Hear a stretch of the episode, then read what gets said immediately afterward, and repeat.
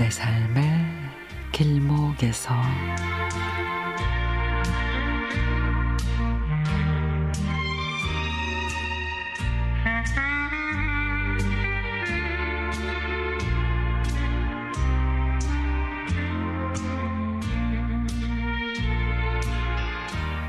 핸드폰 알림 소리에 들어보니 엄마가 돈을 입금시키셨네요.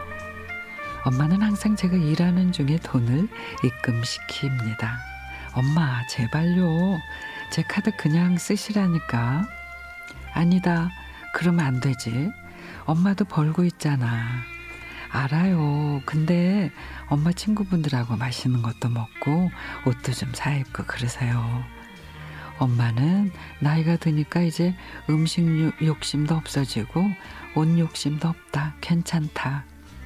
아유, 엄마는 나이가 들수록 좋은 옷, 또 맛난 음식 드시는 거라고요.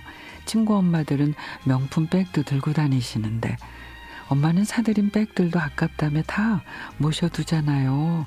얘는 명품 백, 나 그거 별로더라. 뭐 사람이 명품이 돼야지 안 그래?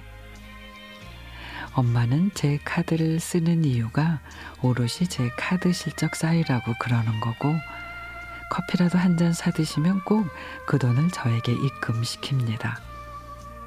사실 엄마가 그러는 데는 이유가 있습니다. 언니가 엄마에게 제가 직장을 다니면서 적금을 넣느라고 언니 돈을 어쩌다 빌려 쓰고 그러면 그 얘기를 했나 봅니다. 어떻게든 돈을 악착같이 모아서 엄마 이름으로 된 집을 만들어 드리고 싶었거든요. 그래서 허리띠를 졸라맸는데 하루 종일 서서 일하는 엄마 얼굴이 트고 손발이 빨갛게 부어서 들어오십니다. 엄마를 쉬게 해드리고 싶은데 엄마는 외할머니를 떠올리면은 마음이 너무 아프다 하시는데 저는 엄마란 이름만 들어도 눈물이 나옵니다. 아, 언제쯤 엄마가 맘 편하게 누릴 걸 누리면서 살아가실 수 있을까요? 소중한 엄마가 세상에서 제일 행복했으면 좋겠습니다.